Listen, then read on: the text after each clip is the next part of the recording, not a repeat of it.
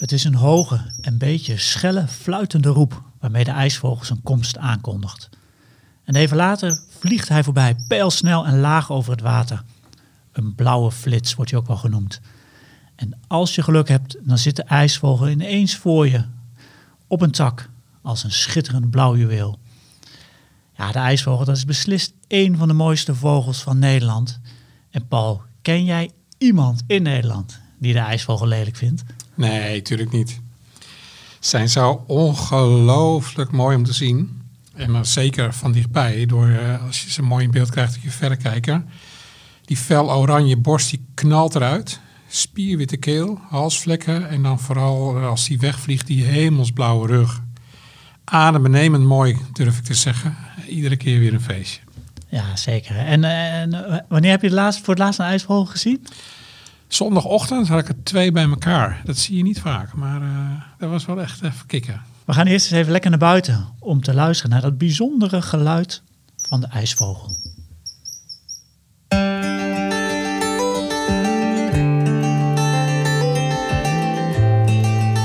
Roots presenteert Notenkrakers. De vogels fluiten buiten, wil je weten wie ze zijn? Kom en luister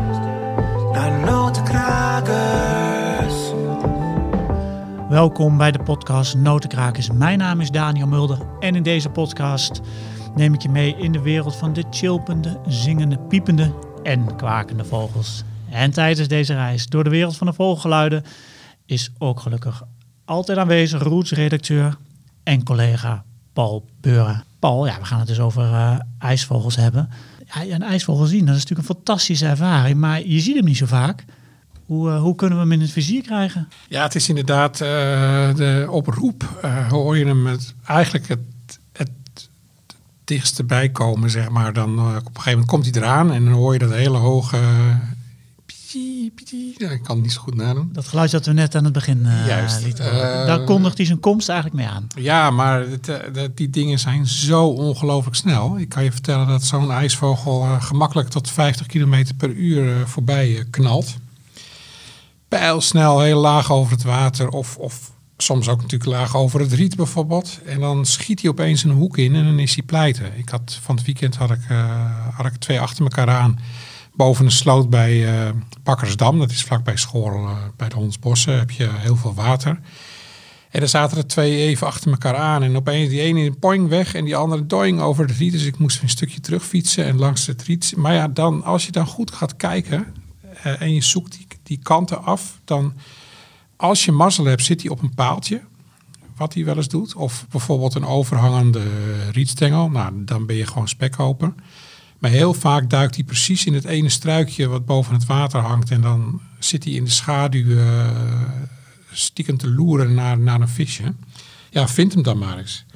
Dus dat is, uh, dat is dan wel even een dingetje. Maar op een gegeven moment, als je dat geluid eenmaal kent, zoals je, we laten het nu een paar keer horen, dan weet je al een beetje uh, hoe die ijsvogel klinkt. En daarop vind je, hij roept echt heel vaak als hij wegvliegt of aankomt vliegen of net gaat landen. Dus dan kan je hem terugvinden. En echt schuw is hij niet. Het is, uh, hij wordt ook wel eens gewoon mensenvogel genoemd. Uh, zeker in het najaar komen ze ook heel vaak bij, uh, bij tuinvijvers even kijken. Bijvoorbeeld voor jonge salamanders die in sommige tuinvijvers massaal aanwezig zijn. Die, die vangt hij dan in plaats van visjes. En ja, dan schiet hij met een plons in het water. Echt heel spectaculair. Ja, dus eigenlijk als ik jou beluister, als je het geluid eenmaal herkent, hij is niet echt schuw, dus dan moet je gewoon een ijsvogel kunnen zien. Maar dat is toch wel een wens van veel vogelaars. Ja. Beginnende vogelaars, die willen een ijsvogel zien, dat snap ik. Ja, en als je eenmaal uh, weet in welke sloot hij regelmatig uh, terugkomt, hij heeft ook echt vaste plekken waar hij vist. Dus als je die eenmaal, als je een tijdje gewoon rustig gaat zitten en je observeert hem een paar keer, hij heeft gewoon een vaste favoriete plek waar hij steeds op terugkomt. En dan kan je ze echt heel mooi bekijken. Maar ik raad je wel aan, neem een verrekijker mee. Want uh, dan zie je hem echt het mooist. Helder verhaal, Paul. Voor we verder praten over de ijsvogel, ga ik bellen met Timo Roeken. Hij werkt bij Vogelbescherming Nederland en hij gaat vertellen wat er allemaal gebeurt in Vogelland Nederland. In Vogelvlucht. Timo, goeiedag. Dag heren, goedemorgen, middag. Leuk dat je weer aanschuift uh, in onze podcast. En uh, je hebt altijd een mooie rol, een beetje een vrije rol. Want jij gaat altijd vertellen wat er voor spannende dingen gebeuren op vogelgebied uh, in Nederland. En dan verzamel jij één ding of meer dingen. Heb jij wat, gebeurt er wat momenteel buiten? Nou, we hebben natuurlijk net eigenlijk de mooiste maand van het jaar is achter de rug, oktober. Dus het is altijd een beetje afkicken. Op het moment dat het november wordt, en zeker in begin november, krijgen we altijd nog wel een beetje iets van de migratie mee. Ik zie nu, na die hele toestroom van COVID, zie ik nu ook eindelijk die eerste kramsvogels een beetje binnenkomen. Maar waar ik het vandaag over wil hebben, is een kleine witte reiger. Dat is de koereiger. En volgens mij zitten er op dit moment heel veel bij Pol in de buurt. Klopt, ja. Het was wel grappig. Een paar weken geleden zaten er, ja, normaal uh, zit, zit wel eens in de winter één of twee koereigers in, bij ons in de buurt. En dan vaak bij, uh, in de buurt van koeien natuurlijk, of paarden. Of uh, vaak uh, waar het heel erg modderig is, daar blijft hij dan wel eens wat hangen. Maar twee weken geleden zat er opeens een groep van tien. En ik denk, nou, toch eens even heen fietsen. Dat was gewoon op fietsafstand van mijn huis. En nou, zat inderdaad gewoon een groep van tien koereigers tussen de koeien in de Hargen, Polder. En dat is niet alledaags. Maar ehm, eh, de weken daarna, eh, als ik wel eens door die polder heen reed of fietste, of eh, nou, elke keer weer één of twee koereigers, soms vier, één keer weer zes. En afgelopen week keek ik uit mijn, gewoon uit mijn voorraam door de tuin naar buiten. En dan lopen, ik kijk uit op een, in de verte op een weilandje met wat schapen. En daar liep, liep wat wits tussen. Normaal zijn het meeuwen. En ik kijk nu weer en verder kijken erbij. Koereiger. nou ja, als, als voortuinsoort echt wel heel erg grappig. Dus uh, nou, ik vond dat hij wel uh, erin moest fietsen. Uh, het grappige is aan een koereiger dat hij eigenlijk niet zo aan wa water gebonden is. Dus hij loopt vaak in de buurt van vee. waarom? Omdat die beesten nou eenmaal de grond vaak kapot trappen en ze dan daardoor heel makkelijk bij, bij insecten kunnen komen. Oké, maar even, even, even terug naar, naar het begin. Want uh, koereiger, voor de mensen die niet direct aanhaken bij deze vogel. We hebben natuurlijk blauwe reiger, grote zilverreiger. Zit die in dezelfde groep? Is het familie van elkaar? Timo, kun je me even kort uh, samenvatten, deze vogel? Kennen in Nederland inmiddels zijn we goed bekend met de, de grote zilverreiger. Kennen we, ja, die kent iedereen inmiddels wel. Kleine zilverreiger, die komt ook wel regelmatig nu. Die is ook wel regelmatig te zien in Nederland. En koereiger is daar dan weer zeg maar de volgende in, in de rij qua zeldzaamheid. En heb je ook een ralreiger. Je hebt natuurlijk nog die kwakken, die woudhaap, maar dat is, die zijn een stuk kleiner. Ja, is net als grote zilverreiger, uh, grote zilverreiger eigenlijk helemaal wit. Behalve als het uh, in zomerkleed. Dan zijn ze echt waanzinnig mooi. Ze hebben een soort van bruinroos, even bruinroos uh, ja, borst en schouderveer en ook de kruin. Dus bij de, bovenop de kop is dan. Kijk, de rijks krijgen altijd van die prachtige sierveren in, in zomerkleed. En dat is de koer, ja, de heeft het ook. En die veranderen dan in dat bruinroos. Dat vind ik wel heel erg mooi.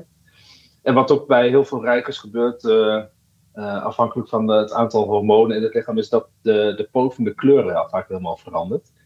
En bij, de, bij zo'n koereiger worden ze dan in de zomer helemaal geel. Dat is wereldwijd een van de meest succesvolle nou, kom ik kolonisatoren van nieuwe gebieden. En eigenlijk rukt deze soort al uh, eigenlijk decennia lang op vanuit Zuid-Europa richting het noorden. Ja, wat ook wel tof is, het is een heel wijdverbreid uh, soortje eigenlijk.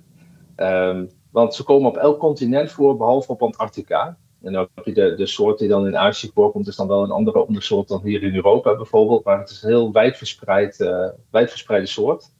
En als je dan denkt van, ja, hoe snel gaat het nou eigenlijk, zo'n uh, ja, zo'n populatieverschuiving richting het noorden, om even een voorbeeld te geven.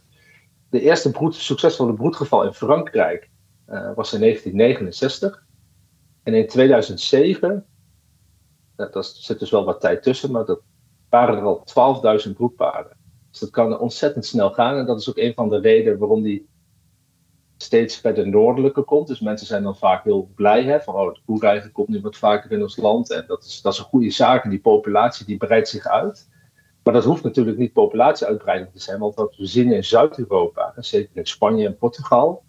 In Italië komt er niet zo heel veel voor. De, het gros van de broedpopulatie zit nog steeds in Spanje, Portugal en, uh, en Frankrijk dan zie je dat hele, uh, hele grote broedkolonies in Spanje, ja, die verdwijnen eigenlijk gewoon omdat het daar te droog is. Dus dan, ja, dus dan ben je eigenlijk blij dat zo'n soort hier komt. Maar om de reden waarom die dan hier komt, dan is dan, ja, dat is soms wat minder positief. Dus het is niet dat die populatie zich uitbreidt. Het is meer dat zo'n populatie zich aanpast zeg maar, aan de temperaturen en aan het voedselaanbod. Ja, ze schuiven langzaam een beetje noordwaarts eh, als ik jou uh, zo beluister. Maar, maar, ja, precies. In wat voor aantallen zitten ze nu dan? Uh, want ze zitten dus nu jaar rond in Nederland, begrijp ik. Mm En wat voor aantallen gaat dat ongeveer? Weet je dat zo? Ja, dat zijn, dat, dat, zijn echt niet, dat zijn echt niet veel. Wat, wat Paul nou net heeft meegemaakt, dat is echt wel bijzonder. En er zijn wel meerdere plekken in het land waar je dan kleine groepen, zeker in de winter, wat van die koepjes koerijgers uh, kunt zien. Ja, dat zullen in de winter misschien nooit meer dan 20, 30 in heel het land. Ik denk dat het nu wel iets meer is dan. Maar het blijft, een zeldzaam, het blijft in Nederland nog steeds een zeldzaam, zeldzaam reigertje. Ja, en die koereiger, hè? want je zei het volgens mij net al even, uh, degene die hier zit, dat is niet dezelfde als die bijvoorbeeld in Azië zit. Maar dat zijn die reigers die daar op die waterbuffels op die rug zitten, dan heb ik het goede voor me? Ja, er zijn meer reigersoorten die dat doen, maar in, uh, de koer, koereiger is daar inderdaad één van. Ja. En dat doen ze hier in Nederland ook? Is dat, uh, hebben jullie dat al eens gezien? Ja, ja, ja zeker. Oké, maar... ja, ja, ik, zie ze, ik heb ze wel zien zitten op koeien, ook op schapen. En ja, dat plukken ze dan de teken en de andere insecten vaak af. Nou, bijzondere, bijzondere vogel. Maar ik wil het ook nog even over een andere bijzondere. Is dit trouwens je nieuws, uh, Timo? Want ik ga nu wel heel snel wellicht. Koereiger is, uh, heb je verteld. Heb je nog meer nieuwtjes of kunnen we door naar de ijsvogel? Nee, laten we. Ja, er, zijn, dus, er is al een kleine influx geweest van dwerggorsen. Wat erg leuk is uh, dit jaar. Dat is een redelijk complexe soort om nu even snel nog in de podcast te behandelen. Dus laten we lekker snel verder gaan naar een soort die zich wat, wat makkelijker laat determineren, de ijsvogel. Ja, dat, uh, dat gaan we zeker doen. Het is natuurlijk een soort die, uh, ja, we hebben het net al even kort besproken uh, voor we met jou gingen bellen. Een soort die eigenlijk iedereen mooi vindt, maar het geluid is, is wat minder bekend. Paul had al even verteld, een ijsvogel die, ja, die hoor je eigenlijk eerst voor je, hem, voor je hem ziet. Is dat ook jouw ervaring? Absoluut, ja. Um, ik heb niet bijzonder goede ogen, dus dat is al een, een handicap natuurlijk met mijn hobby en beroep. Maar mijn oren zijn uh, nog steeds uh, uitstekend. En ik hoor ze altijd voordat ik ze zie. Dus inderdaad, dat hebben jullie vast net besproken. Zo'n schril, lang. Ja, het is bijna niet na te doen. Zo hoog kom ik ook niet. Het is, ja, je, ziet, je hoort ze altijd eerst. Klopt. Dat geluid een beetje. ik, ja. Ja. Het is, het is een, uh, ja, het is, ja, ik, ik weet niet of we in termen van mooi moeten praten, maar ik, het, is, het is niet dat je zegt, wat een fantastisch geluid komt daaraan. Nee, nee, het is een beetje een, groot contrast met, uh, met het uiterlijk uh, van de soort. Maar het is natuurlijk ook wel een, een, een kleine vogel. En um, de reden waarom klein, kleinere vogels zijn natuurlijk altijd um, meer.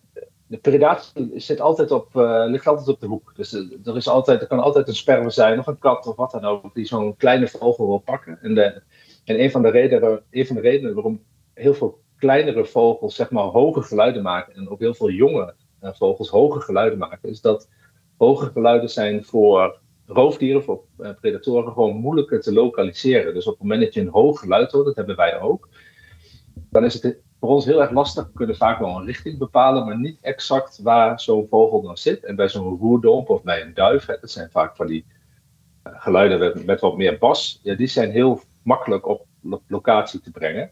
En ik denk ook dat het geluid van zo'n ijsvogel ook heel erg goed over dat water uh, draagt. Misschien dat Henk daar wat meer over kan vertellen. Oké, okay, dat, dat is nieuw voor mij wat je nu vertelde over die geluiden, dat dat uh, moeilijker te lokaliseren is. Waar ik ook nog even benieuwd naar ben. Um, je vertelde net aan het begin, hè, jij woont in een gebied waar geen uh, zitten. Maar volgens mij woon je nee. wel in een gebied waar veel ijsvogels uh, leven. En dat is misschien een mooie link naar het natuurgebied van de maand. Ja. wat, want wat hebben jullie uitgekozen deze keer? Ja, iets met ijsvogel natuurlijk, maar waar is dat? Nou, bij mij in de buurt heb je nog best wel een kleine natuurlijke waterloop. Een, een, een, eigenlijk een van oorsprong riviertje dat, dat eigenlijk door het landschap meandert. En dat is nou, eigenlijk in de loop van de tijd redelijk onaangetast gebleven. Ook in de tijd waarin kanalen recht werden gemaakt, waarin oevers recht werden getrokken. Ja, de, weet je, de, uh, ja, toch de menselijke aanpak om het water in bedwang te houden, dat, dat is eigenlijk voorbij gegaan aan het gebied waar ik het over wil hebben. En dat is de Dinkel. Dat is een klein riviertje in Twente. Dat is echt, ja, het is echt prachtig om een keer te gaan wandelen. Ja, en daar heb je gewoon wat meer, nog wat meer natuurlijke oevers die ook vaak wat steiler zijn. En dat, ja, dat gebruiken die ijsvogels natuurlijk om een nest in te graven. Te geven. En dan heb je nog een plek in de buurt van de dinkel. En dat is eh, een grote afgraafplaats eigenlijk voor zand. Dus zand, eh, eh, zand voor de bouw. En dat is de Oelemars. En daar heb je een hut. En in die hut dan zitten ook een paar, dus een paar stokken voor gezet. En dan kun je eigenlijk op een paar meter afstand kun je gewoon genieten van zo'n ijsvogel. En dan zie je eigenlijk ook wel ja, dan leer je ook het verschil tussen zo'n mannetje en een vrouwtje leer je dan uh, goed kennen, omdat je eigenlijk zo dichtbij zit. En dat is wel heel erg mooi. Okay. Dat weet jij, dat ga je, dat ga je ons nu vertellen, Daniel. Wat het verschil is tussen een mannetje en een vrouwtje. Uh, nou, dat, dat, ga ik, dat weet ik eigenlijk niet. Wat is, kan ik, dat kan ik dus zien blijkbaar. Maar uh, verklap het maar. Wat, hoe, hoe werkt dat? Ja, niet aan de kleur, want ze zijn allebei blauw en oranje. En... Als je goed kijkt naar de snavel, dan zie je dat het mannetje heeft een helemaal een volledige onder- en bovensnavel die volledig zwart gekleurd is. Okay. En het vrouwtje heeft een, uh, een volledige zwarte bovensnavel, maar er is een deel van de ondersnavel is wat roze. Okay. wat, wat oranjeachtig. En daarmee kun je ze eigenlijk uit elkaar halen, wat nou het mannetje en het vrouwtje is. Dus op, de, op die langwerpige dolksnavel uh, letten en, ja, en op de kleur. Dus de vrouwtje ja. heeft een ro rozig ondersnaveldeel. Dat klopt. Nou, die moet ik onthouden. Ja, deze, deze, is wel, uh, dit, dit, kan ik, dit kan ik onthouden. Zeker kun je dat. Maar nu moet ik nog een ijsvogel vinden. Maar dan moet ik weer voor naar de dinko, begrijp ik. Maar je zei vogel, kijk het de Oelemars. Ja, klopt. En dan mag iedereen gewoon in. Dat is, niet, uh, dat is gewoon helemaal openbaar uh, toegankelijk. En waar vind ik ja, die eigenlijk? Dat is, open. dat is vlakbij de gemeente Losser. Dat is echt wel vlakbij de Duitse grens. Uh, het, is een, uh, het is een mooie vogelkijkhut. Het, is daar, het kan daar wel druk zijn, dat kun je je misschien voorstellen, omdat, uh, omdat daar redelijk veel fotografen ook komen om daar fo foto's te maken van die prachtige ijsvogel.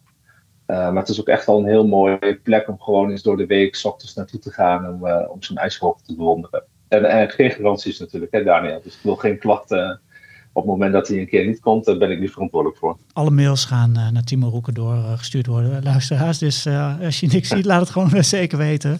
Maar op vogelkijkert.nl kun je even zien waar die hut precies ligt. Dus dan, dan weet je ook waar je moet zijn. Um, jullie wilden volgens mij nog één dingetje bespreken. En dat was de nieuwe ANWB Vogelgids. Want daar is enthousiasme over, begrijp ik? Of juist niet, dat kan natuurlijk ook. Paul, wil jij even... Zeker, ja, nee. Al is het maar vanwege het feit dat wij als Roots uh, magazine op de, op de cover staan met dat wij roepen dat het de beste vogelgids is van Nederland. Dus dan moeten we daar natuurlijk ook wel even iets over zeggen, denk ik. Nee, maar het is al jarenlang gewoon uh, de vogelgids die door vogelaars denk ik het meest gebruikt wordt. Omdat hij gewoon heel volledig is en heel veel tekeningen. Maar uh, ze hebben eigenlijk voor het eerst sinds best wel heel veel jaren hebben ze hem een keer nu goed op de schop gegooid. Sterker nog, er zijn 32 pagina's bijgekomen. En ze hebben ook wat, ja, best wel heel veel. Ze hadden in de vorige versie al wat meer illustraties van bepaalde soorten, zoals meeuwen en zo, erbij gedaan. Maar nu is er best wel veel bijgetekend. Bijvoorbeeld ja. bij de gierzwaluwen zijn wat soorten bijgekomen, maar ook uh, wat tekeningen erbij, maar bijvoorbeeld ook van het nonnetje, zaagbekken. Uh, nou, gewoon best wel veel soorten, ook bij de gieren bijvoorbeeld. Er zijn ook gewoon wat hele leuke landschapjes bij, bij getekend. En ja, ik vind hem echt wel behoorlijk nog vooruit gegaan.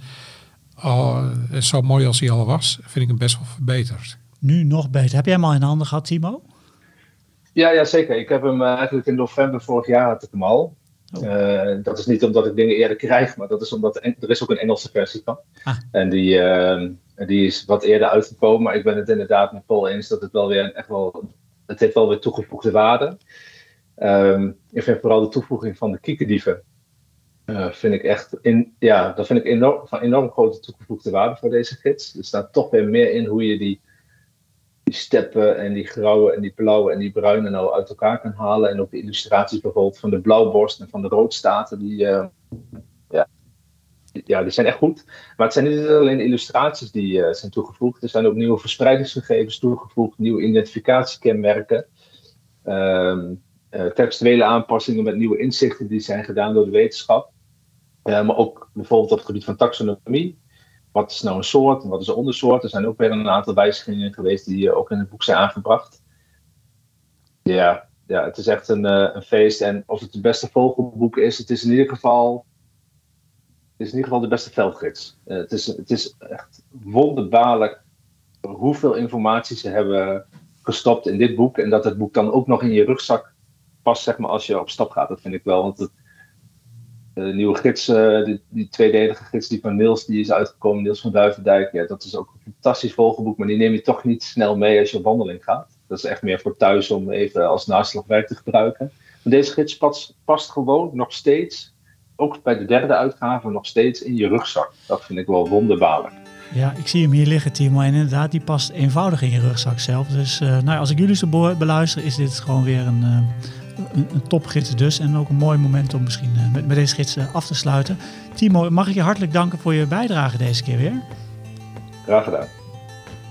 De mooie vogelgeluiden die je hoort in Noodkrakers komen van de app Bird Sounds Europe. Henk Meeuwsen, die ook voor ons Vogelmagazine schrijft, heeft veel van die geluiden voor de app opgenomen. En achter die opnames schuilen weer mooie verhalen. En daarom heb ik met Henk afgesproken op de Veluwe bij het Gelderse buurtschap 3 om te luisteren naar zijn verhaal achter het geluid van de ijsvogel. Henk, wat hoor jij hier allemaal? Voor mij is het het schoolvoorbeeld van de slogan, of die hoort bij de slogan vogels kijken doe je met je oren. Want, wat hoor jij hier? Ik hoor een ijsvogel. Hier achter me in het bos een winterkoning. Ik hoor de ijsvogel. En um, ik ken wel wat mensen die dan zeggen... ja, ik heb nog nooit een ijsvogel gezien. Uh, Wageningen heeft bij mij in de wijk gewoon een wetering, een sloot. Daar zie je af en toe een ijsvogel. Maar bij de ijsvogel is de truc... leer het geluid leren het geluid van de ijsvogel. Dat is nog niet zo makkelijk. Maar als je het geluid kent, dan zul je hem veel vaker zien.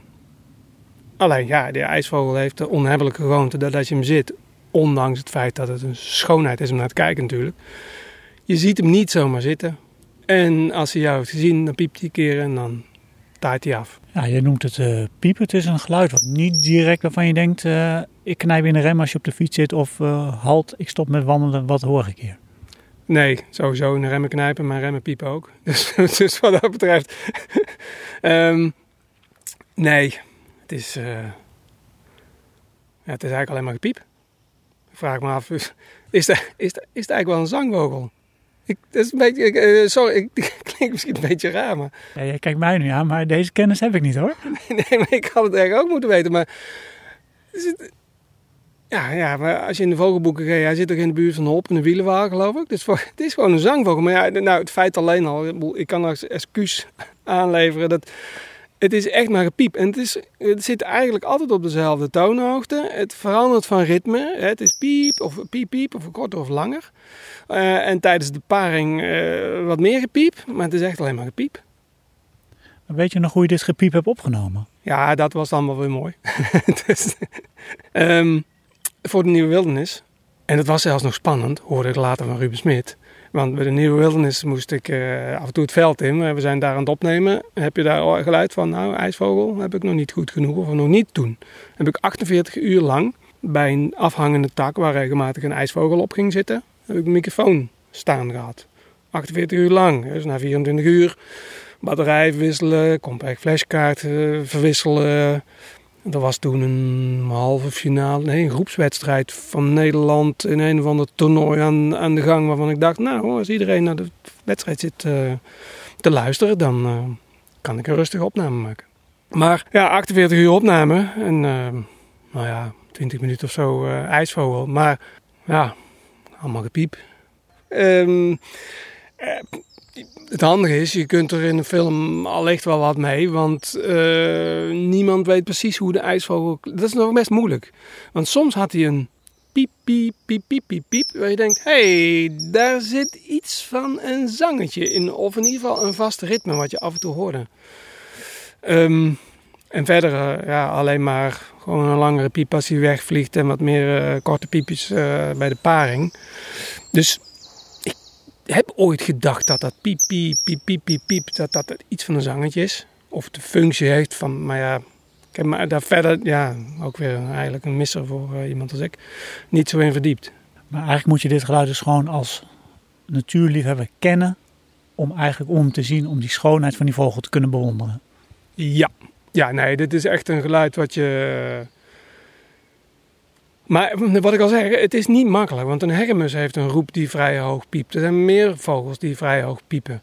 Maar ik denk als je dit meerdere keren gewoon voor jezelf afspeelt en af en toe eens herhaalt en nog eens een keer terugluistert, dat de kans best aanwezig is, zeker als je in een waterrijke omgeving uh, woont, dat je een keer onderweg naar je werk uh, een piepje hoort en dan ja, ja, de, de blauwe flits over het water uh, ziet vliegen. Ja, het is echt leren, oefenen. Um, en wat ik nog wat ik ineens voor me zie, hè, voor de nieuwe wildernis, 48 uur geluid. Dat ga je niet aan af zitten luisteren. Dat piep is wel zo hoog frequent. Misschien dat oudere mensen moeilijkheden krijgen om, om te horen. Maar dat piepen was wel vrij makkelijk. Dus daar ben ik de ijsvogel dan wel weer dankbaar voor. Dat zit zo hoog dat je ja, veel vogels er moeiteloos onderuit kunt filteren om die geïsoleerde opname te kunnen gebruiken in zo'n in zo'n film. Maar ja, blijft gepiep. Klinkt een beetje praktisch dit als slot, maar uh, misschien moet er even één klein mooi zinnetje. Ja, nou, dit is inderdaad. Nou ja, nee, wat blijft. De ijsvogel is een schitterende vogel om te zien. Het is ongelooflijk mooi, dat metallic blauw en dat oranje. Het is echt een hele mooie combinatie. Dus um, ook als ik niet de enige ben die het maar gepiept vindt, gebruik die piep om de ijsvogel een keer echt mooi te kunnen bewonderen. Je luisterde naar Henk Meeuwse en Henk is dus de man achter de app Bird Sounds Europe. Een mooie app waarin maar liefst geluiden zitten van 465 Europese vogelsoorten. Dus je kunt je voorstellen, met die app ben je wel even bezig en het is zeker de moeite waard. Paul, je hoorde uh, Henk net aan het woord hè, over de ijsvogel. En uh, hij zei ook nog wat over de broedheid en daar wou jij nog iets over zeggen volgens mij. Ja, hij had het over uh, dat toen hij die geluiden aan het opnemen waren, dat ze soms uh, veel gevarieerder piepende geluiden maakten. Dus niet twee of drie achter elkaar, maar vaak ook langer en meerdere achter elkaar. Dat doen ze specifiek in de broedtijd. Dat is, ik denk ook dat het, nou ja, geluiden maken is natuurlijk communicatie. He, zo, je kan je zo, ook zo voorstellen dat zo'n uh, ijsvogel broedt dus uh, in een hol. Uh, en dat hol ligt aan het eind van een zelfgegraven gang. En die zelfgegraven gang is soms wel een meter lang. En daar achterin be bevindt zich dan die nestholte. Kijk, en als zo'n mannetje op een gegeven moment het vrouwtje gaat aflossen of voer komt brengen, dan kan je je zo voorstellen dat die gewoon uh, anderen roepen door, omdat ze zo met elkaar communiceren. Uh, dat het vrouwtje bijvoorbeeld dan het nest verlaat, dat hij komt aanvliegen. En daarin uh, maken ze dus een enorme variatie in die tonen. En dat is dus het antwoord op, nou, weliswaar niet de vraag van Henk, maar wel wat hij zich afvroeg. Ja, in ieder geval een, een aanvulling op zijn verhaal inderdaad. En uh, waar we het eigenlijk nog helemaal niet over gehad hebben, is, is het menu van de ijsvogel. Ja. Ik bedoel, ja, jaagt op, wat, wat, eet hij? Nou, ze eten 99% visjes. En dan visjes die variëren van 3 tot maximaal 10 centimeter lang. ze vangen ze. Ze spietsen ze niet aan de snavel. Dus ze vangen hem echt met de snavel open in het water. Ze plonsen, zien hem gewoon vanaf die tak waar ze zitten, zien ze dat visje. Het kan best wel wat, wat dieper in het water uh, zwemmen. En dan duikt hij daar dus zeg maar op. Dan pakt hij dat visje mee naar boven, vliegt naar de tak. Meestal een stevige tak, want hij slaat hem dus met een paar klappen letterlijk dood. En dan slikt hij hem met de kop uh, naar binnen in. Uh, ze eten ook wel andere dingen hoor. Als er bijvoorbeeld een, een grote kikkervis uh, voorbij komt, die, die kunnen ze ook gewoon pakken. Of een waterinsect, kevers willen ze nog wel eens naar binnen slikken.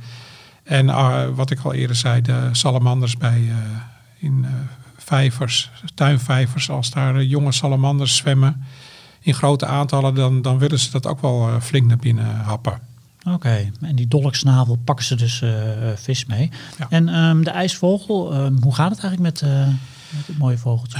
Nou, het is, uh, de ijsvogel is sterk voorkomen, is sterk afhankelijk van, van strenge winters. Gebeurt dat, zijn, die strenge, zijn die winters gewoon langer, dat het langer vriest of, of koud is, dan, dan leggen ze sneller dan wij allemaal denken het loodje.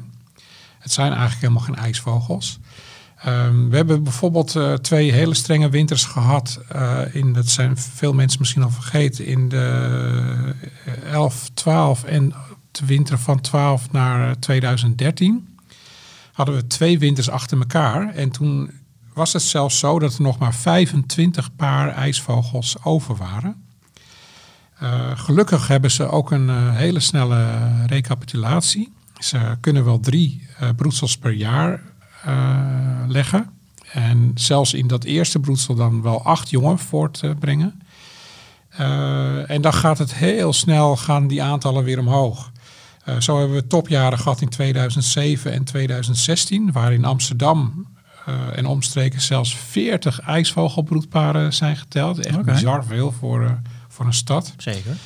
Ja, en inmiddels hebben we alleen eigenlijk in 2018 een paar weken eh, heel koud weer gehad. En daarna eh, zijn de winters al, alleen maar eh, zachter ge- gebleven. En zitten we nu zo rond de 1250 broedparen, denk ik, in Nederland. Gaat gewoon hartstikke goed. En een winterstand zelfs tot 4000 eh, exemplaren. Dus Nou, je maakt echt hele grote kansen om op veel plekken ijsvogels te zien en te horen. Nou dat, dat, dat, is, dat is mooi nieuws. Wat je ook altijd doet voor de podcast is weetjes verzamelen. Daar ben je ontzettend goed in. Dat zijn al hartstikke leuke weetjes. Heb je er een paar gevonden? Vast. Nou, eh, twee hele, eh, wat ik heel opvallend vond, is dat een ijsvogel is in Nederland vooral een standvogel. Eh, De, de vogels die bij ons eh, broeden, die trekken niet ver. Zeker het mannetje niet. En dan is er toch een eh, ringvondst eh, uit Nederland eh, teruggevonden in Tsjechië. En die vogel heeft maar liefst 1400 kilometer afgelegd. Zo. Dus dat is echt ja, wel heel erg opvallend, moet ik zeggen. Ja, en verder is het gemiddelde gewicht van een ijsvogel ligt, het ligt rond de 36 gram. En dat kan je ongeveer vergelijken met zeven velletjes eh, A4 kopieerpapier. Nou, leg dat maar eens op elkaar op je hand. Dat is niet veel. Het is echt heel weinig. Ja. Dus, eh, nou, dat. En nou, ik geef nog een, een, een leuke kijktip. Mocht het van de winter wel wat kouder worden, dan eh, zie je soms wel meerdere ijsvogels bij elkaar op plekken waar het water open blijft. Dan heb je bijvoorbeeld over sluisjes of stromend water. Een kanaal met stromend water. Nou, daar, daar hopen zich dan vaak grotere groepen ijsvogels eh, op. En kan je ze heel mooi bekijken. Mooie weetjes, Paul. Ik wil er nog eentje één aan toevoegen als je het goed vindt. Want al eh, researchers kwam ik de IJsvogeldag tegen. En eh, die wordt eh, dit jaar gehouden. Het is een landelijke IJsvogeldag. En hij wordt gehouden op 14 eh, februari 2024. Deelname is gratis en je kunt je ook nog je kunt je ervoor aanmelden voor 14 februari. heb ik gelezen. En als je dat allemaal even na wil lezen, dan moet je zijn op de website. Ik moest eventjes eh, zoeken ondertussen op de website www.ijsvogels.nl. Dan kun je je aanmelden voor de IJsvogeldag. Hoe leuk is dat, Paul? Ja, zeker. Hartstikke leuk, doen. toch? Zeker. We maken in deze podcast even een klein uitstapje. Iets wat we normaal niet doen. Maar deze kans konden we niet laten liggen. Want we hebben Saskia van Loenen hebben we aan de lijn. En ehm, Saskia die is, werkt al een tijdje aan een ijsvogelboek. En zij is natuurlijk ook onze columnist van het Roots Vogelmagazine. Waar Paul altijd heel erg blij mee is als haar columns binnenkomen. Maar nu gaan we even praten over de ijsvogel. En eh, ja, natuurlijk over haar boek ook een klein beetje. Saskia, welkom. Dankjewel.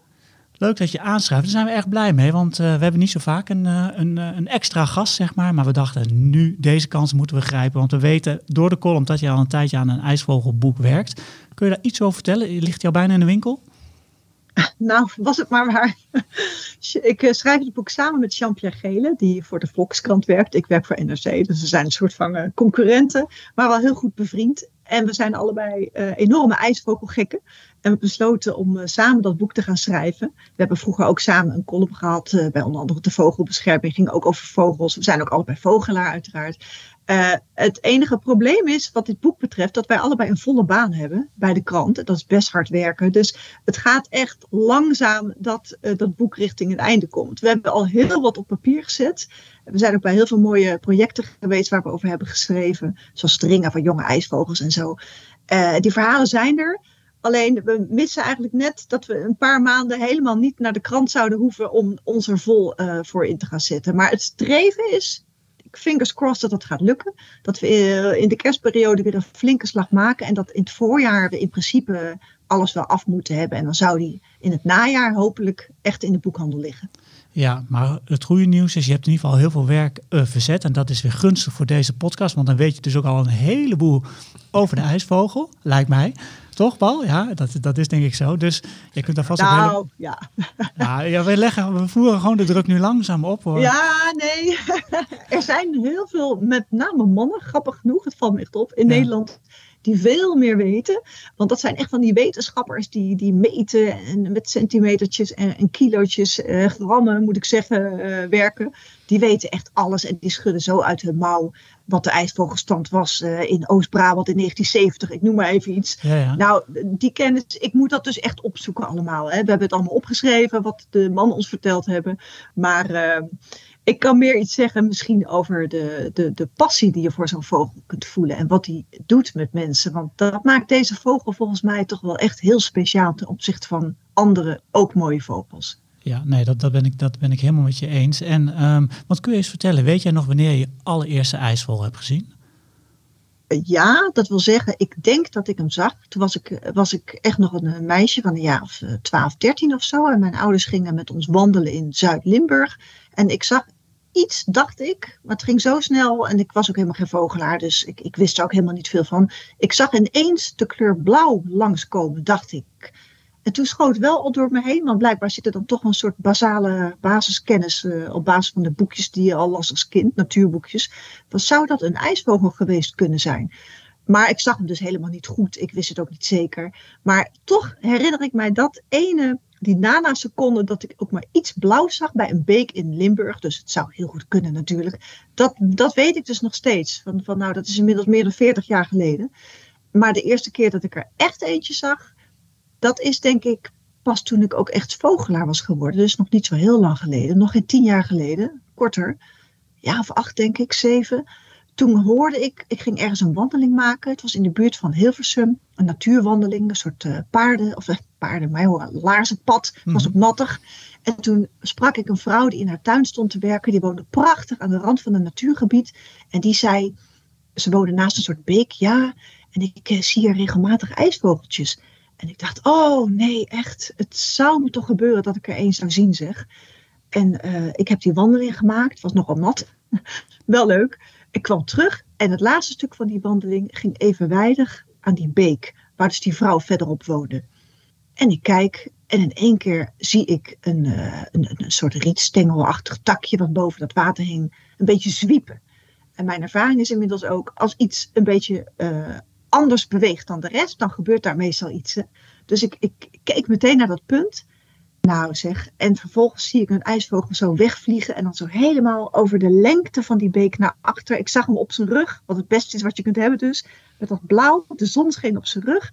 Dus ik zag hem eigenlijk heel lang, het ging wel heel snel, eigenlijk te snel om, om een verrekijker te pakken, maar ik kon hem ook met het blote oog heel goed zien, want ik stond vlak bij die beek.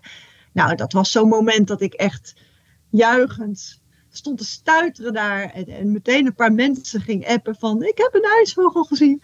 Dus dat was mijn eerste echte ijsvogel eigenlijk. Ja. En toen was ik dus al vogelaar. Dus het verlangen om er een te zien was toen ook heel erg groot. En eigenlijk kan ik wel zeggen dat alle andere keren dat ik nadien een ijsvogel heb gezien. En dat was gelukkig redelijk vaak. Die weet ik ook allemaal nog. Want dat blijft je toch bij. Waar je was, met wie, wat het weer was. Wat die deed, of die vloog of niet, of op het tak zat ja, dat beklijft echt. Omdat het elke keer weer zo'n bijzondere en fantastische ervaring is. Ja, en die keer dat je hem dus uh, zag daar uh, in dat mooie zonlicht vliegend. Uh, je zei al, je verlangde er lang na. Dan kan het ja. ook tegenvallen, maar het klinkt niet alsof het tegenviel. Nee, nee, nee. En sterker nog, het was nog veel mooier dan ik had, had durven dromen. Sorry voor de clichés, maar ja, dat roept een ijsvogel nou eenmaal op. Het punt is, het ligt denk ik gewoon aan die kleur blauw. Hè. De, de, heel veel kleuren in de natuur zijn prachtig. Hè. Als ik een goudvink zie, dan sta ik ook te stuiteren. Want ja, die wil je ook graag zien. En die kleur is ook prachtig en intens. Maar dat blauw, dat heeft iets extra's. De kleur blauw komt sowieso niet zo heel veel voor in de natuur. Als je even het water en de lucht wegdenkt. Je hebt de blauwborst natuurlijk. En uh, nou, in het buitenland de scharrelaar. Dat zijn ook allebei mijn lievelingsvogels hoor. Ik hou van blauwe vogels. Mhm. Maar de ijsvogel heeft daarbovenop nog iets extra's. En dat is toch die, je hebt die blauwe rug en dan een soort fluoriserende streep daar nog op. Hè? Dat is bijna turquoise. Ja, en dat is zoiets, dat, alsof het niet echt is. Het is je, je verwacht geen neonkleuren in de natuur. Maar die ijsvogel heeft dat. En dat is zo prachtig. Dus de combinatie denk ik dat je de kleur blauw zelden ziet bij dieren, vogels. En dan ook nog dat fluoriserende effect. Ja, dat, dat, ja dan, je weet gewoon niet wat je ziet. Je bent echt letterlijk sprakeloos als je dat uh, voor het eerst zo ziet. En alle keren daarna eigenlijk toch ook weer. Omdat de kleur telkens weer net zo mooi is als die in je, in je herinnering was. Het valt nooit tegen, een ijsvogel. Nee, dat, dat, wil ik, dat wil ik geloven. Alleen, um, ja, je kunt het natuurlijk nog zo prachtig vinden. Um, veel mensen delen die waarneming natuurlijk wel een beetje met jou. Alleen die gaan er geen boek over schrijven. Jij beslist op een gegeven moment, ik wil meer over die vogel weten. Mm -hmm. je, je werkt nu aan een boek. Wat fascineert je nou zo, behalve die prachtige kleuren die je net al schetst, wat fascineert je zo aan dit, dit vogeltje? Nou, eigenlijk, de fascinatie zit hem dus in zowel inderdaad die kleur dus, als dat wij hebben gemerkt dat uh, iedereen die een ijsvogel ziet, ook niet-vogelaars, dus ook mensen die eigenlijk niks met vogelen hebben, die nog geen, geen, geen kraai van een merel kunnen onderscheiden, bij wijze van spreken. Die mensen zijn er ook best wel veel trouwens. Als ze een ijsvogel zien, dan zijn ze toch wel even van een apropos. Dan, dan zie je toch van, dan zeggen ze bijvoorbeeld tegen mij: Ja, ik, ik zag zo'n zo'n blauwe vogeltje, dat is toch een ijsvogel? Dus het doet iets met iedereen. En eigenlijk zijn wij ook gefascineerd door de fascinatie van de ijsvogel. Begrijp je wat ik bedoel? Mm -hmm. Dus dat ook anderen, ook niet-vogelaars, ook mensen die helemaal niks met natuur hebben, bij wijze van spreken, ook die mensen bestaan. Als ze een ijsvogel zien, dan doet dat toch iets met ze. Dus het is een heel bijzonder vogeltje in het hele spectrum van mooie vogels in Nederland. Oké, okay, en, en, tijdens al dat research wat je doet, want je schrijft dus samen met, uh, met Jean-Pierre Gele, hè, had je net al verteld. Ja. Um, dan duiken denk ik allemaal leuke weetjes, interessante feiten op. Kun je een paar dingen noemen die jij tijdens je research ontdekt hebt over de ijsvogel? Ja, wat ik, wat ik bijzonder vind is bijvoorbeeld, uh, nou ja, wat, wat veel mensen misschien al wel weten, het is heel bijzonder, is het misschien niet, maar veel niet-vogelaars weten het in ieder geval niet, is dat een ijsvogel dus helemaal niet tegen ijs kan. En uh, het hoeft maar een, een, een weekje uh, redelijk stevig te vriezen. Dat je ziet dat alle beken en sloten dichtgaan. En tegenwoordig huilt mijn hart, terwijl heel Nederland zit te juichen dat er misschien wel een Elfstedentocht in het verschiet ligt. Voel ik me eigenlijk heel beroerd. Omdat ik denk, verdorie, al die mooie ijsvogels die, die sterven nu. Want ze moeten namelijk hun gewicht aan vis vangen per dag. En je kunt je wel voorstellen, ook, ook als je in waterrijk gebied woont, zoals waar ik gewoond heb, waar ik vaak zag in Waterland, heel veel sloten daar tussen de weilanden. En dus ook ijsvogels. Ja, die zijn op een gegeven moment allemaal bevroren. En dan vinden ze dus geen vis, uh, de meeste. En ja, die sterven dan dus heel snel. En uh, dat zag je ook bij uh, die ene, ik weet niet of jullie dat nog weten, er is, dat was in 2018, jaar of zes geleden dus, mm -hmm. vijf was er een foto van een ijsvogel in het ijs. Die was gefotografeerd door een jongetje die hem zag in de sloot achter zijn huis. Nou, het blijkt dus dat een ijsvogel, als hij dus inderdaad te weinig vis heeft kunnen vangen op een dag, dat er minder vet in die vleugels zit, waardoor die ook niet meer waterafstotend zijn. En dat arme beestje moet natuurlijk de hele dag in water duiken om visjes te vangen. En dan op een gegeven moment komt hij er gewoon niet meer uit, omdat dat vet eraf is. Ja, dat zijn natuurlijk hele tragische uh, kenmerken van de ijsvogel. En ja, dat maakt wel dat een winter ook heel anders aanvoelt voor mij vanaf nu.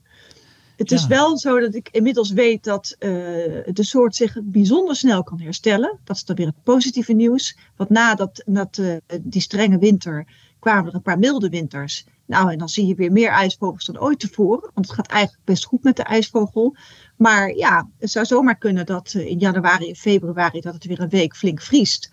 En dan ja, moet die hele stand zich weer herstellen, want dan gaat echt het, het overgrote deel sterft gewoon. En dat, ja, dat zijn natuurlijk wel dingen die, uh, ja, die raak je. Ja, maar, maar heel cynisch gezegd is de klimaatverandering dus voor de ijsvogel en voor, voor jou in dit geval een heel klein beetje goed nieuws. Of mag ik dat niet zo zeggen? Ja, ik durf dat ook nooit hardop te zeggen, maar jij doet het nu. Uh, ja. ik, moet, ik, moet bekennen dat ik het laatste stiekem tegen Jean-Pierre zei. Ja, van god, het is allemaal wel heel erg dramatisch en verschrikkelijk, maar er zitten natuurlijk ook wel mooie kanten aan. Kleine lichtpuntjes. Dat de ijsvogel onze winters toch wel veel beter gaat doorstaan uh, op termijn. Nu, nu gebeurt dat al. Ja. Want vroeger, ja, toen ik jong was, had je natuurlijk echt winters dat het soms drie weken lang vroor. Hè? En ik heb ook wel echt Elfstedentochten meegemaakt.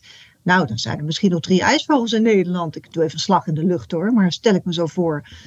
Toen mijn ouders jong waren, was zelfs de zee in Den Haag wel eens bevroren. Nou, dan houdt het helemaal op. Als zelfs dat niet meer stroomt.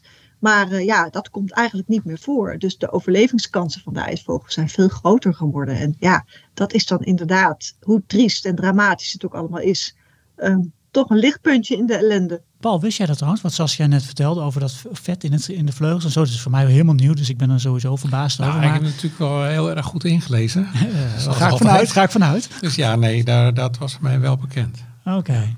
Heb je nog een leuke vraag voor Saskia? Of, uh, ja, ik heb nog wel vragen hoor, maar...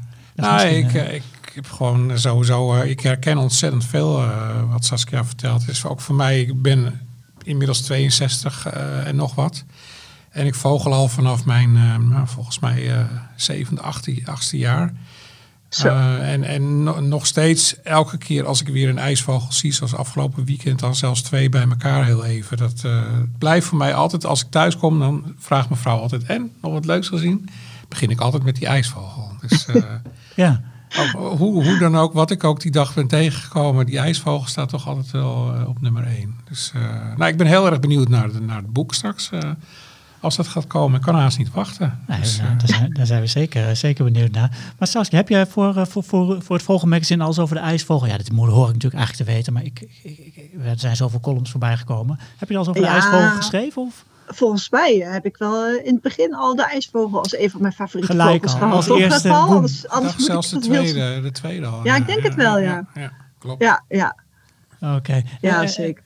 En die, en die passie, hè, de, wat je net al beschrijft, uh, um, uh, je hebt hem dus al een aantal keer gezien. Maar betekent dat ook dat jij gewoon, als jij uh, naar buiten gaat, altijd op zoek gaat naar die ijsvogel? Of ga je speciaal voor een pad zelfs? Nou, ik moet bekennen, ik ben dus uh, verhuisd uh, sinds een half jaar. Ik woonde eerst in Waterland, nu woon ik in uh, Amersfoort. En daar vlak bij mijn huis is een park, een heel mooi park. Oud park, Randenbroek. En daar tegenover, daar aangrenzend eigenlijk, ligt een nieuw park. Dat is nog helemaal in ontwikkeling. Maar dat is wel echt aangelegd, helemaal met het oog op de natuur. Met ook een, heel veel water is daar. En daar hebben ze ook uh, een ijsvogelvriendelijk stukje aangelegd, zeg maar. En daar zitten dus ook ijsvogels. Je kunt een heel klein paardje omhoog lopen, een heuveltje op. Dan zie je ook een, daar staat ook een bordje van een ijsvogel. En als je geluk hebt, dan zit die daar of vliegt die langs. Ja, natuurlijk loop ik altijd even dat heuveltje op. En uh, meestal zie je hem natuurlijk net niet. Maar een paar keer zag ik hem wel. En het is inderdaad zo, elke keer als ik naar buiten loop, denk ik ook even lekker naar het mooie park in. Dan stiekem ook altijd een stemmetje, misschien zie ik wel een ijsvogel. En dat, dat drijft mij eigenlijk nog wat vaker naar buiten dan dat ik anders naar buiten zou zijn gegaan. Dus uh, ja, hij zit wel eigenlijk altijd, gaat hij met me mee als ik ga lopen. Nou, dat, klinkt als een, als een mooi slot van je verhaal. Wil je, nog een, uh, wil je nog een laatste uitsmijter over de ijsvogel kwijt? Oeh, nou ja, nou misschien dat een van, de, van die bijzonderste dagen uit mijn leven wel was dat Jean-Pierre en ik bij het ringen van uh, zes jonge ijsvogeltjes mochten zijn door ijsvogelspecialist Jelle Harder. Dat is een man die echt alles weet van de ijsvogel en ook een grote rol in ons boek speelt. Daar mochten we bij zijn. Dat nest dat was uh, een beetje verstopt, zeg maar, in een heuveltje. Aan water uiteraard. Met allemaal deksels erop en zo. Compleet onzichtbaar gemaakt, zodat niemand dat ooit zou vinden. En dat, uh, dat, die deksels gingen eraf. Wij keken dat gat in.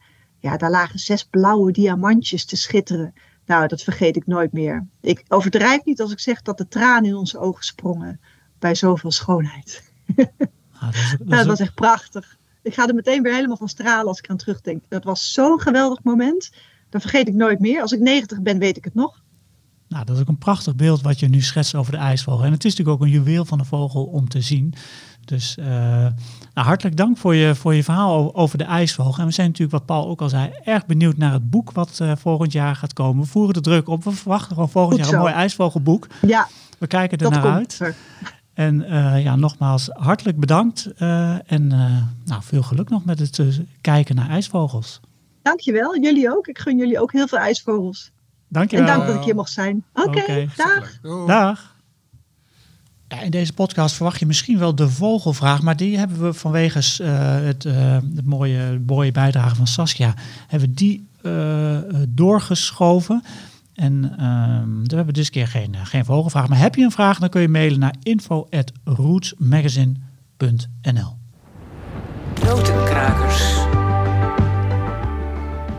ik zei het zojuist ook al, de mooie geluiden die je voorbij hoort komen in deze podcast Notenkrakers. Die komen van de app Bird Sounds Europe. En daar zitten geluiden van 465 vogelsoorten. Het Vogelmagazine heb je ook al een paar keer voorbij horen vliegen. Die krijg je bij een jaarabonnement op Roots. Hij verschijnt twee keer per jaar. En het Vogelmagazine voor dit najaar, die, eh, ja, die ligt nu in de winkel. Er staat een mooi verhaal in over de raaf, heb ik zelf geschreven. Dus dat durf ik gewoon rustig te zeggen dat het een mooi verhaal is. Paul, heb jij ook nog een mooi verhaal geschreven daarvoor? Eh, een paar. Een paar Uiteraard. Ja, ik vul meer dan driekwart van het blad natuurlijk. eh, ja, je bent hofleverancier. Als uh, hoofdleverancier. Ja, eh, zwanen bijvoorbeeld. Heel mooi artikel over zwanen. En eh, als je nog op zoek bent naar een leuke vakantiebestemming, Lesbos. April, mei. Echt super gaaf vogelgebied. Zeker een keer heen gaan. Best zin in eh, trouwens. Eh, even naar een eilandje in de warmte. Maar goed, je kunt het Vogelmagazine bestellen op rootsmagazine.nl. En daar vind je trouwens ook de roots eh, van november. En daar vind je vanaf 23 november ook de nieuwe roots van december. Een extra dik winternummer met een groot verhaal over drieteen strandlopers. En een verhaal over zaagbekken. Schrijf jij een van die verhalen, Paul? Of moeten we jou dat eigenlijk nog gaan vertellen dat je dat moet gaan doen? Dan weet je dat nog helemaal niet. Nee, nee, dat is door andere mensen. Er zijn ook heel veel andere mensen die goed over vogels kunnen schrijven. Oh, Oké, nou, dat is eh, voor jou ook wel fijn, toch? Dan kun je af en toe eens met vakantie, Zo is dat. toch? Ja. Nou, dan blijft nog over eh, ja, de, volgende, de volgende podcast eh, die we gaan maken in het nieuwe jaar. Want we gaan gewoon een jaartje verder, hebben we besloten. Want had, eh, Timo had wel zin in, Henk had er zin in, Paul had er zin in. Ja, ik had er ook zin in. Dus, eh, dat is, dus we gaan gewoon in 2024 door. En dan gaan we door met een, met een vogeltje. En dat is deze. Ik ga hem eerst laten horen, Paul. Is dat, is dat een plan? Prima plan.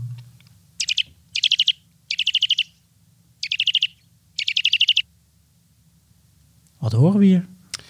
Het is de boomklever. De boomklever. Dat hij, eh, dat is, zingt, kan hij niet zingen dan? Of, eh? Hij kan ook zeker zingen. En dat laten we horen in, in de volgende podcast. Zo mooi als een kanarie durft te verklappen. Oké, want dit klonk niet als... dit was, wat was dit eigenlijk? Waar we, Dit is een gewone roep die als je een beetje Beukelaan eh, in Midden- en Oost-Nederland doorwandelt in de winter, dan hoor je dit wel. Oké, vind het leuk. De boomklever is eh, ook gigantisch in aantal toegenomen de afgelopen decennia. Maar hierover meer in de volgende podcast. Ja, ik, ik, ik vind het een leuke vogel. Kijk er graag naar als ik hem zie, eh, als ik aan het wandelen ben. Het is nog geen ijsvogel, maar het is wel een leuke vogel. In ieder geval leuk dat je luistert ook eh, naar Noodkrakers. En als je buiten bent en je wil een ijsvogel zien, dan moet je eerst gaan luisteren. En dat kun je bijvoorbeeld dit geluid horen.